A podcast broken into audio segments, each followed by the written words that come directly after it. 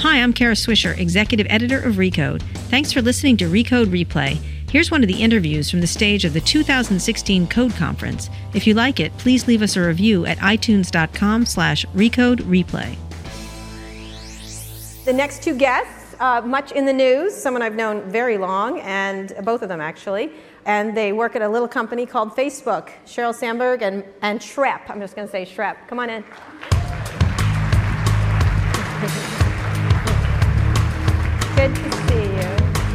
you. When we shake hands. Hi. Hi, Donald, get a hug. All right. Where are the sunglasses? You, you know, I took off my sunglasses. Um, you know, I'm well-known hug hater, but I'll have to like it. So, thank you for wearing code colors. I really appreciate it. Looks good. Um, I, I brought this for you so it matches. Sheryl didn't This like is my. awesome. Make San Francisco great again. This is the Kara Swisher. Uh, I just got. Kara Swisher. That's my motto. She didn't like my For ma- governor, for mayor. Sam- Like it? Anyway, um, so you can take it off. Um, Marcus Brockler. Do you want it back? Anyone want it? Just knock it off. yes. No, she can have it. Just throw it out. Throw it out. Ready? Let's see if I can throw it out. I'm good. I didn't hit need a hat. I know, I know. I'm Oh yeah. It matches. Um, so you can pass it around. So let's get right into it. Um, let's get right into it. Um, let's talk about current topics. You guys have been in the news quite a bit lately. Which one? Really? Yes. We want to start. I what do you, do you want to start with Thiel or Glenn Beck? Which one? Your pick. Wherever you want to start, All Kara. Um, Thiel. Any comment on his activities? he's on your board. This is pertinent because he's, a, he's, a lo- he's the longest board member uh, besides Mark. Uh, Jim Breyer was a board member, is no longer. So he is the longest board member. Any, I can see you like, like Love it. um, I mean, I know this has been actively discussed here, and it should be actively discussed because issues of independence and the media are key to democracy and key to all of us. It's what you're about, what the conference is about. Peter did what he did on his own, not as a Facebook board member. We didn't know about it, and? and you should talk to him. Okay. I know um, he might come tomorrow, right? No, no, He was no. invited. No, he's not even returned our email. Um, so, um, uh, and I don't expect him to. Um, it was a really nice email too, by the way. And which Was is it unusual. lovely? Please, So come it to our stage. Hey, hey, hey! Usually, which is usually my email style. But um, he's remaining on the board. There's no, uh, there's no taking him off the board for something like this. I think everyone in this audience wears different hats, and sometimes we do something with the companies we work at. I do most of what I do as a Facebook exec, but I also run Lean In, and I'm the chairman of that sometimes. And you know, he did this really. It's not a Facebook thing, and we have very independent board members with very independent thoughts that they share publicly. Yes. Those same strong people actually make really good board members because they have strong views, and they're not afraid to think differently than other Right. people. And I think that served Facebook very well. Right. In Mark's case, though, with the India situation, Mark wrote a, the other Mark wrote a letter. Uh, Marc Andreessen, when he did his tweet, actually was speaking. It almost looked like he was speaking for Facebook, Mm-hmm. and so we thought the company needed to comment. This was never. There's been no implication that he was doing this for Facebook, Yeah. so we stayed out of it. We didn't have to comment. Okay, all right, I'll let you off on that, and I'm sure other people should ask questions about it. Um, so um, I'm going to go with you That on the platform. hint? On the next? platform, Okay, yes, you yes. next. Um, did, were you in the meeting with Glenn Beck? I was not. You were not. Nonetheless, you were in charge of the platform, and I will ask you about that too. But you were on the you run the platform. The argument was this is a platform. We're open to everybody. We're open to all things. So talk a little bit about that, and then I'd love to understand how you felt during that situation. Well, I mean, the first thing to remember, trending topics is a small corner of the website, and Right. really the main news feed. What's in there is driven by what you like, who you friend, and if you, you know, just take a friend of yours with very different political views and look at their news feed, look at your news. Yeah, I don't have any of those. You're going to see, yeah, you're going to see very different things. Yeah. So, I mean, and that's, and I understand the concern because it's it's critical that we maintain that where people have uh, control over what they see Right. on Facebook. So when, when this was brought up, what did you think as an engineer? You know, you're the top engineer. What did you think? Like, no, this is what? Like, what did you? Well, look, I- we, we run a big site that has a big responsibility. So I think anytime something is raised, our first question is like, what's going on? Is there something to this? Mm-hmm. And so we immediately started digging through to understand, you know, mm-hmm. were there any core issues? And that's where Mark was very public very soon to say, look, so far as far as we can tell, you mm-hmm. know, no no systematic bias in, in, in any of this stuff. And so and furthermore, not only that, but we're like, look, we want to really make sure we have this right, and so we're going to make the the procedures, policies, the values here even more clear, you know, than they were before, just to make sure. Because I think, look, we take these things seriously. We want to make sure we are the platform for people to share. That's what we're here Whoever for. they, whatever. side. Whatever they do. So, can an algorithm have a bias? Because there was a great essay about that. The idea, I'm sure you saw it. The idea of algorithms actually do have biases more than. Well, I think things, you know, if you think about, first of all, again, on, on Facebook, so much of what you see is dominated by who you friend and what you like. And so just try this experiment. Unlike all the pages you have, go like a bunch of very different pages, load your news feed, you get something very different. So you don't have to believe me, you can try it for yourself. Um, and so all of these systems are dependent on the data that you provide them. And this is why, in our case, we try to, as hard as we can, make sure that the, the things that are controlling what you see on Facebook is dominated by the choices you make as an individual. And those are very different from, from person to person. So, uh, cannot cannot have a bias, or it can. Well, I think you can train anything to do anything you want. So, you know, if you if you wanted to create something, you know, these things are basically kind of pattern matchers or data detectors, and so you can, you know, if you train it on a, a set of data that um, doesn't account for everything, then it will, you know, be in that way. So, I think it really depends how you set this thing up. Mm-hmm. Um, but that's why, again, we focus so much on look. And on trending topics, which I know it's a small part, but it's the one they noticed. It's the, I, I think what you have to understand is the way most of the site is done, there are no human editors. So the question is, is there algorithmic bias? Most of the data we use for newsfeed comes from you. It's what you like and friend. And actually, the best way to improve your newsfeed is give us more information. On every post, you can hide this post. You can say, see first, I want to see more from this person or this publisher. Mm-hmm. You can say less mm-hmm. or not at all. And so giving us information improves your newsfeed and makes it as relevant for you. And again, as Schrep said, you look at two different people's newsfeed, you see dramatically different things. With trending topics, it was a small, it's a small part of the site.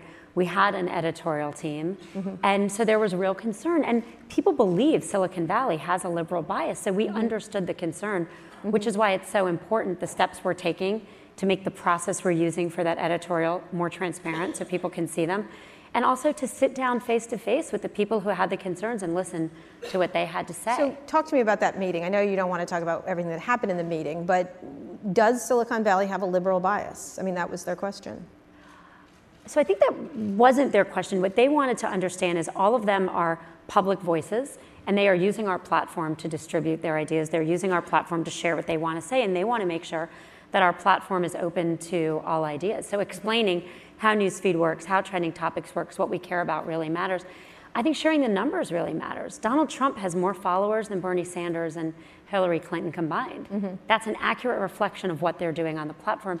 Probably the most interesting part of the meeting was when people in the meeting shared with each other, here's what I'm doing on Facebook that's working. Here's how Facebook's helping me reach more mm-hmm. people. Mm-hmm. And that was, I think, the most important thing. What did they want from you? What did they want? More training of employees to be more conservative, or what? What was the. Well, as you saw, as you saw in some of their reporting, and I'll let them speak for themselves, they want different things. But what all of them want is to understand that we are an open platform for all ideas, that we're not biasing and pushing some stories because of a liberal point of view or because of a conservative point of view, and to understand how to use the platform for their ideas. So, like all journalists, when they're writing things, when they have ideas, they want to reach as many people as possible.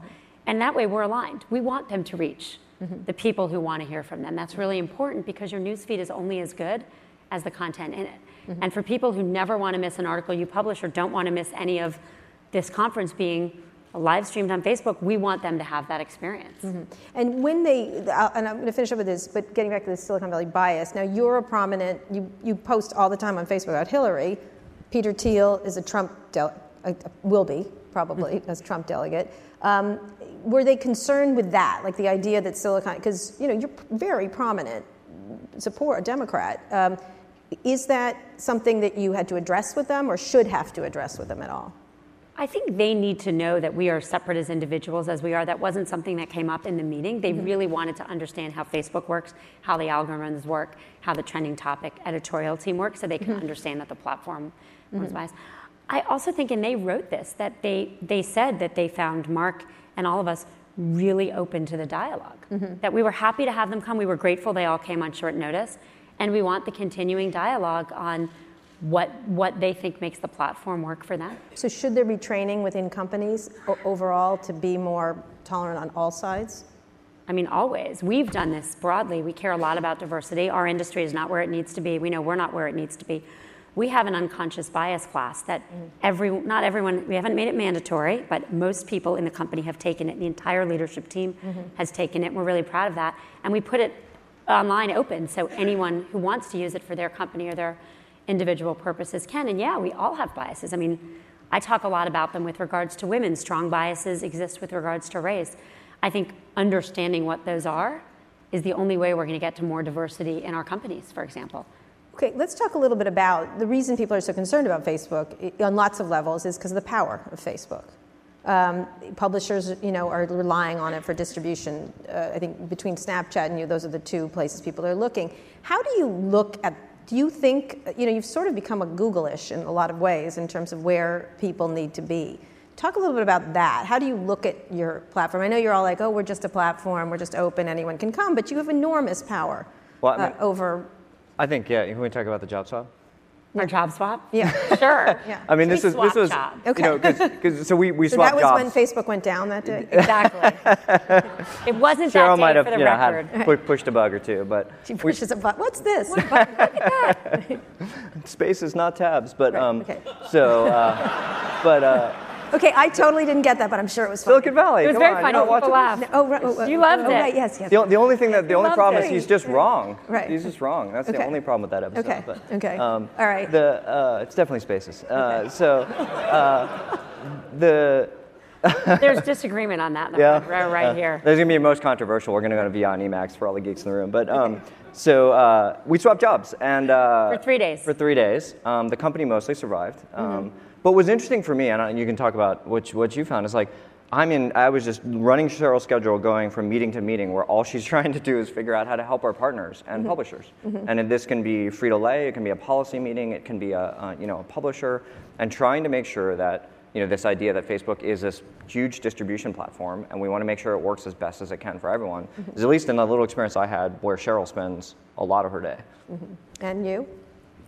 What was so interesting for me is, other than how good Schrep actually is at selling ads, which I told him he's welcome to do anytime, Yeah. is actually I think the time frame for decision making is actually different on the different sides of the company. So we run the company with a three, five, and ten year plan. The three year plan is our current business, our current platform, Facebook, user growth, engagement, monetization.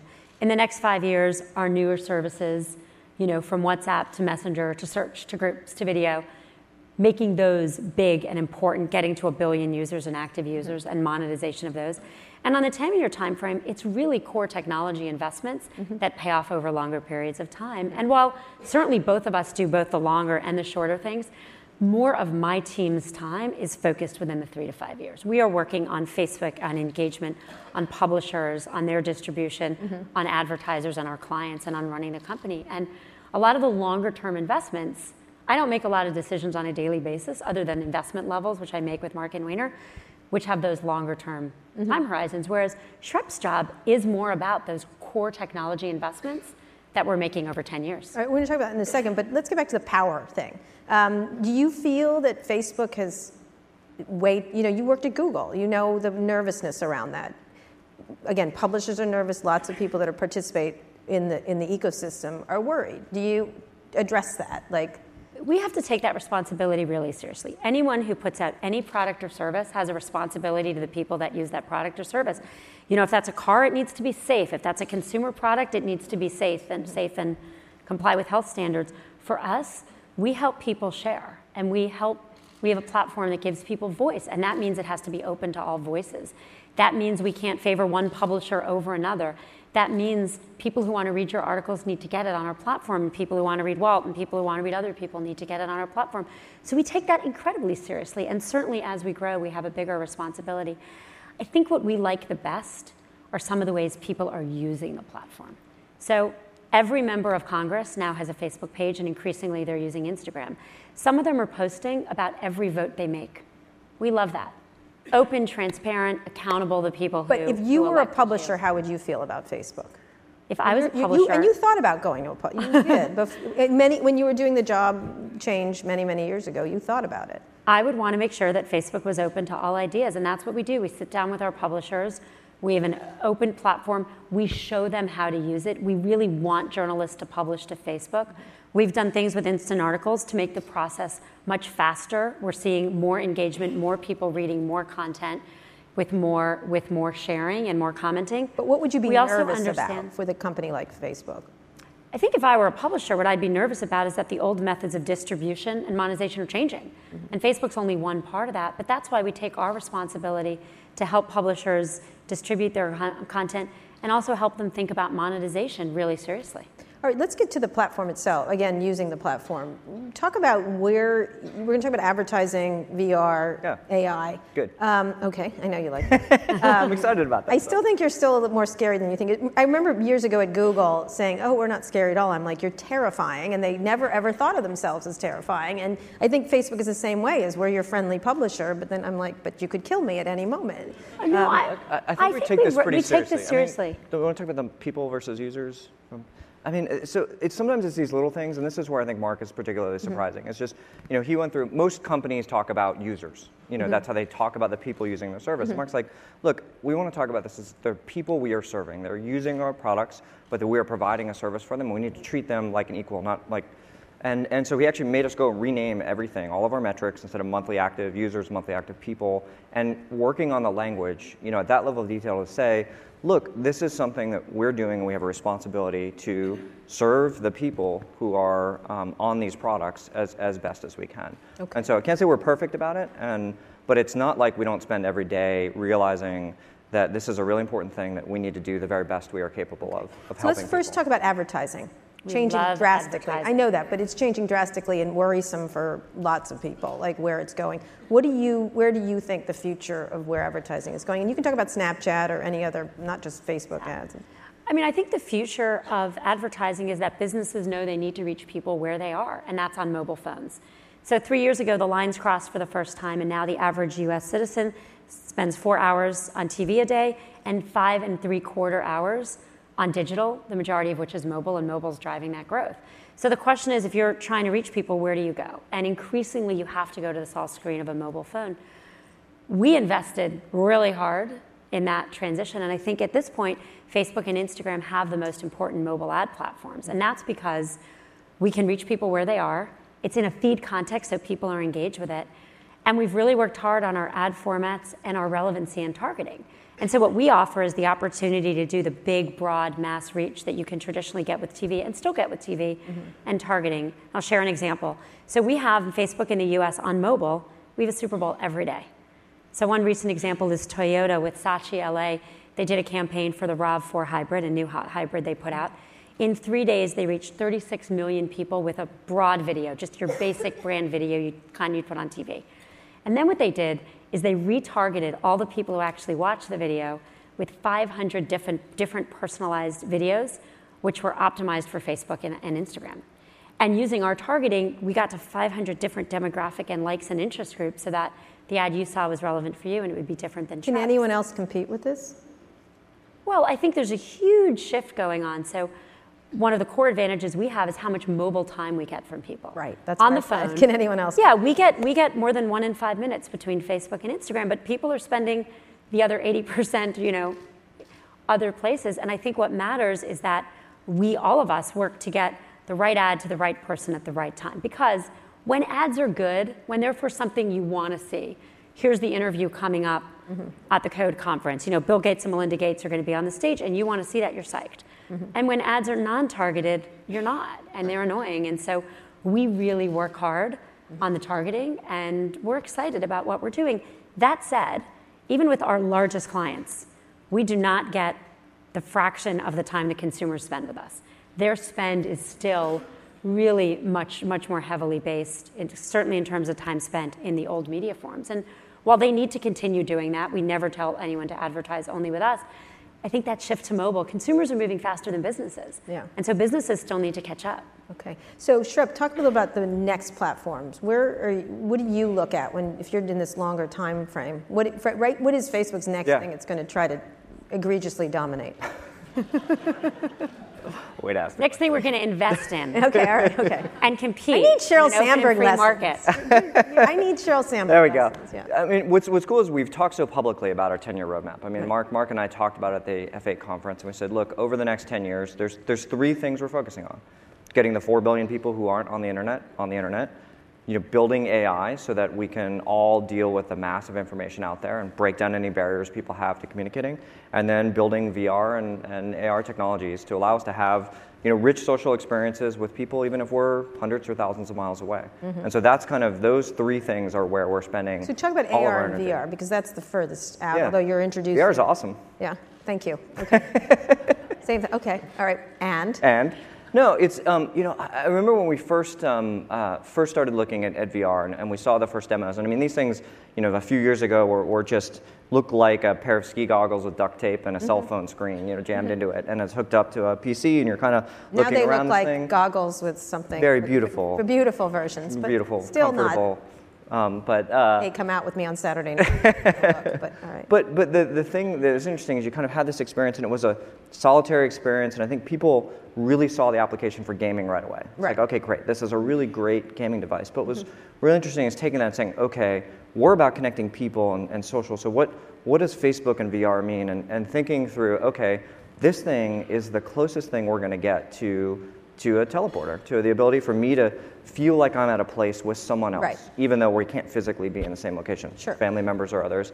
And it, you know, what's surprising is it took us another year of development until we had the, the touch controllers and a demo we called Toy Box, where you could have two people kind of playing in this little room. Mm-hmm. And then, you know, a little bit later when I demoed something in F8 where I was on stage and someone else is 35 miles away and we're kind of touring around. And so it's, it's one of these things that's hard to describe until you try it. But mm-hmm. when you have these moments of, you know, these vivid memories I have of being in VR with another person. Mm-hmm. And you're like, this is a technology that's, that's, that I think going to erase geographic boundaries for people. For more than two people? Now that you've gotten oh, yeah. one Oh yeah, no, person. you can do more than two. You can do, we've done groups of people, you know, our, the, the team that's building some of these experiences does their Friday afternoon meetings in VR. Mm-hmm. So they all get together in, in, VR and they do it in VR. and, and, where so, do they do it? In like Sri Lanka? you know, we could probably spruce up the room they're in. You know, right. it's a pretty boring little 3D room, right. but you know, it's uh, you know that is already a better experience. So than, the than application for Facebook, well, you can think of lots of other ones, would be getting together, showing baby pictures, showing the baby, yeah. whatever, that kind of thing. Or anything. I anything. mean, it's really about empathy. Mm-hmm. So there was this great uh, VR film done, Clouds Over Sidra, which actually walked through a Syrian refugee girl's experience. We all know we have a huge refugee crisis, but mm-hmm. to be able to experience it in that kind of environment and feel it a little bit more. At the end of the day, Facebook is about people connecting. Our mission is to give people the power to share. Mm-hmm. And anything that makes that sharing more real, gives us more empathy towards each other, is something we're for. So, the, the, when you talk about the key things, I, I, agree with that. If it, if it gets developed and gets given out to enough people and it's easy to use, right now it's expensive. It's it will. I mean, this is why it's a 10 year thing. Look, yeah. I think that people are maybe, you know, it took 10 years for cell phone, smartphones mm-hmm. to get to a billion, billion people. So I think the key thing is there's no reason this can't get there, but it, it will take time. You know, you, people have to have patience. Does something have to happen in the way it's presented? Because it's still a cumbersome experience. I think you'll see, you know, iterative development on this. You know, mm-hmm. the headsets will get they'll get easier to put on, they'll get smaller and lighter, the resolution will get better, the content will get better. I mean, this takes years of iteration. And that's why, you know, for us, when we say 10 years, what we mean is we're going to be patient about it, even when everyone else decided it was a fad mm-hmm. and they decided they're not interested. Well, now they're all in. We're going to keep going. Right, now they're all Because that will happen. This is how these cycles go. Right. Um, but w- we do think it is a transformational technology. for the, And it is, you know, Sheryl's point, it's like the ultimate empathy device. You right. want to really know what it's like to be in someone else's shoes. Mm-hmm. I don't know of another technology in the time horizon where I'm going to be alive that is like this. So what you, you were working on VR. Yeah. AR which will help people. You're not making a Google Glass like thing, are you? You just laughed at me. no, I mean we're, no, we're, we're looking making a Google Glass like device. We're, looking. I mean AR is an interesting uh, concept too. I don't think the technology is there yet. Because. I mean, there are many uninvented technologies in making something that's lightweight, is you know cosmetically acceptable for people in a real world, which is where mm-hmm. you are, um, and has the right kind of display fidelity that you'd want to, to make that work. But there's a lot of interesting technology to build there, and so we're we're building that technology to try to get there. To try and we're to working at AI, and we're working on AI. AI, and that's yes, really exactly. important. Let's talk about that finally. Yeah, I mean AI is another. I mean, uh, you know, Bill Gates talked about it earlier today, and, and others. It's um, it's you know, for us, it's another one of these transformational technologies, especially for connecting people. You know, it's 800 million people uh, a month are seeing posts translated. So if you have a friend or family member speaks a different language, we can translate it. There's you know um, hundreds of millions of people with visual disabilities, and we can, for the 2 billion photos that are uploaded on Facebook, we can automatically generate captions for, for every one of those, for anyone who may need it. And we just talked yesterday about how you know a challenge with all of this content is making sure the right stuff is on the platform and, and none of the stuff that violates the community standards. And you know, it turns out our AI systems are now reporting more of that content than all of the people on Facebook are. Are you nervous about these programs? We are asking this of everybody. Is it something that you think about where it goes? Well, I mean, it's change, right? And technology has changed, and so I understand why you know there's there's people are nervous about it. But you know, the power of AI to improve healthcare, to you know make every doctor in the world with the power of computer vision, you know, as good as the world's best dermatologist or radiologist you know, do you, do you want to make sure the doctor you see is the absolute best or like pretty good? I want a computer to diagnose everything. Yeah, so, so I mean, it just has the power. It can, it's going to stop 70,000 car accidents in the U.S. when auto braking is on, you know, every, every car, which will happen, you know, in, in, in a few decades. Um, and then, you know, on Facebook, it's not only preventing the bad content, it's translating things. It's if there's any barrier between you communicating, different language, you know, uh, any disability, like AI can erase that. That's the happy vision of it. Or, or thinking about, you know, diagnosing skin melanoma, right? With AI, anywhere in the world, you can have the equivalent diagnosis of the very best person at Sloan Kettering. Mm-hmm. That's unbelievable. And so yes. I think every technology presents challenges. Of course, there are things to be worried about. We have a responsibility, any of us who are developing it. But we live, we all live longer healthier, better lives because of technology, and we believe in that progress. All right, Sheryl Sandberg. I have one more quick question about that. You've been I, on Facebook. They keep popping up these old pictures, which makes me feel super old. Me and too. I sent one. Well, no, interesting. I sent one for you eight years ago on this Mark stage. on on this not this stage, but nearby um, with Mark when you started the job. When you started the job, and I think I sent, "Oh my God, we're so fucking old," and you said, "No, I'm young." Um, but um, speak for yourself. you look good. Um, why are you you've both been there eight years. Some yeah. people wonder if you can like keep the team the team seems to be doing rather well but is there a point where you want to leave? I mean like there was we it was raised too much fun. It's, all right. I, like I mean, there was a point raised that you could be the ceo of disney.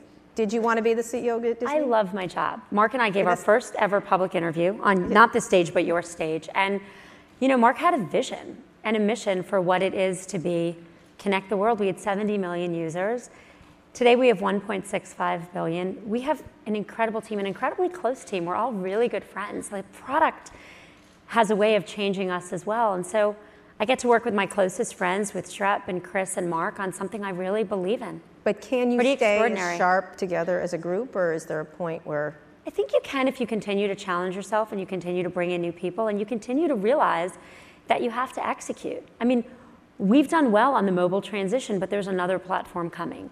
We try really hard to make sure our product's just as engaging. We know we need to keep iterating everything from what users do to advertisers do to what our partners do. We know we have a big responsibility in the world, and so the challenges are real, but the opportunity. So you don't is want vast. another job. I don't. I work you don't with want to my run best for office? friends. Do you, I don't want another job. And you don't want to run. You're not. I don't want to run for office. I don't want another job. I love Facebook and my team. Okay. I'm good too, Kara. Okay, good. well, you can.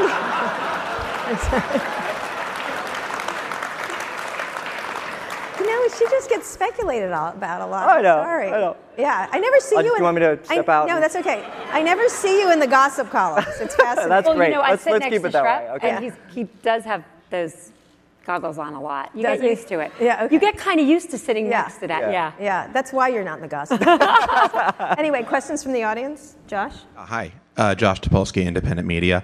Um, so I want to be really clear on why are these always so low? Can you get these for tall people? No. Can you guys Yeah. don't afford the tall mics?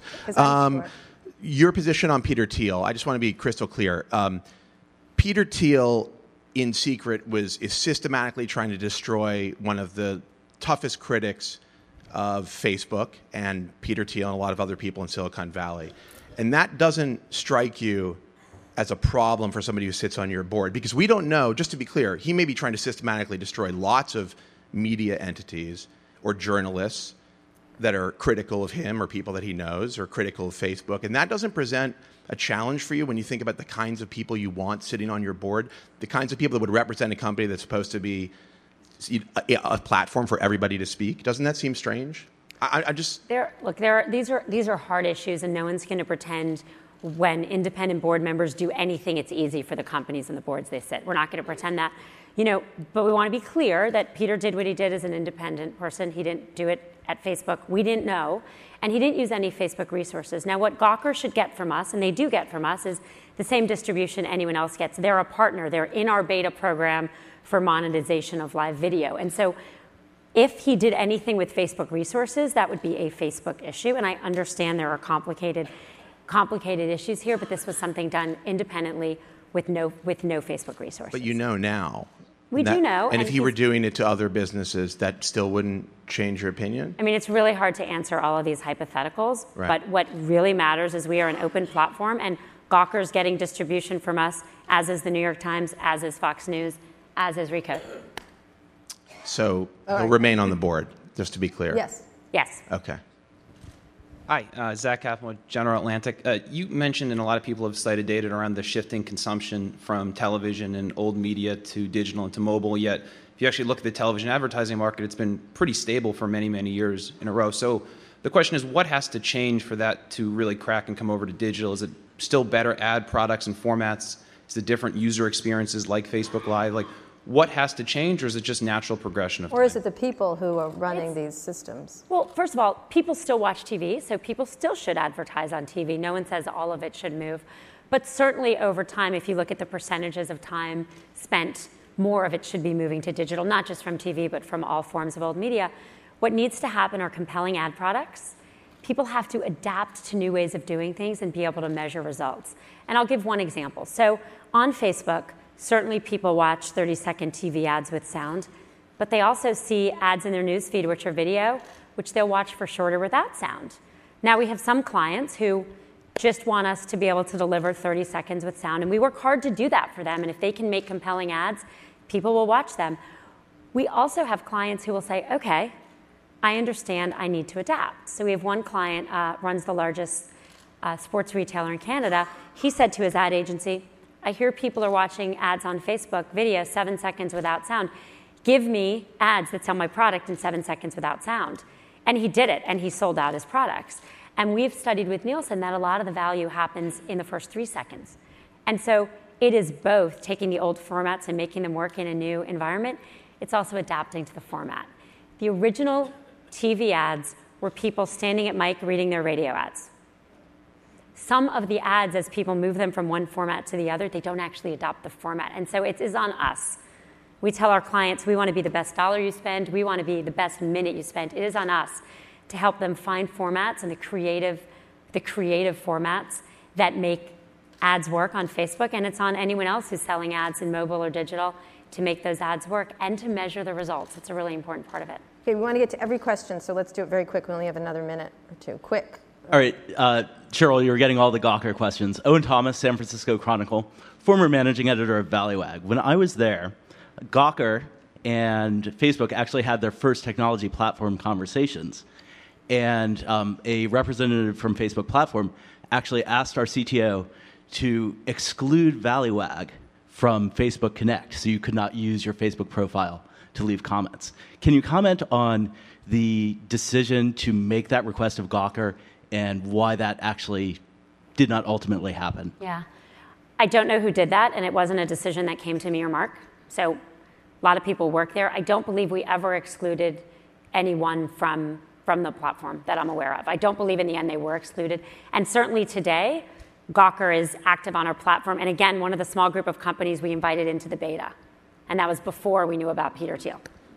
Okay, thank you. Hi, uh, Casey Newton with The Verge. Um, at F8, Facebook unveiled a new bot platform with some fanfare. Um, I've tried a lot of these bots and have been somewhat underwhelmed by the experience. It's either tedious tapping in uh, all of my- my requests, or the AI maybe isn't quite where it should be. Uh, can you talk about the reception that you've seen with the bots that you've introduced so far, and maybe how you're going to bring them along and improve that user experience?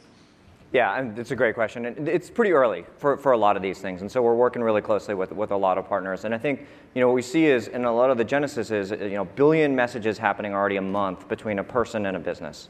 You know, on Facebook. And so that's, you know, a billion messages that a small business owner has to respond to every month or the aggregate of them. And so the hope is if we can take some portion of those and turn them into, you know, are you open on Memorial Day? You know, is a very simple question that a bot ought to be able to answer. And so, you know, starting to see some of these good experiences. And I think I'm really excited about bots in the long run. I think, like many of these advanced technologies, people you know, assume it's all here today, and there's a lot more you know, technology and work to be developed. So I think this will improve kind of month over month, year over year as, as these things go. All right, thank you both very much. We have a spotlight coming up next, something that Sheryl was talking about. It's worth staying. Thank you, too. Thank, Thank you. you. Thanks for listening to Recode Replay. Remember to leave us a review at itunes.com slash recode replay and be sure to check out our other podcasts. Every Monday, I host Recode Decode, a podcast about tech and media's key players, big ideas, and how they're changing the world we live in. On Thursdays, you can hear Recode Media, where Peter Kafka interviews the smartest and most interesting people in the media world. And on Friday, I host Too Embarrassed to Ask along with Lauren Goode of The Verge. You can find all these shows and more at recode.net or wherever you listen to podcasts.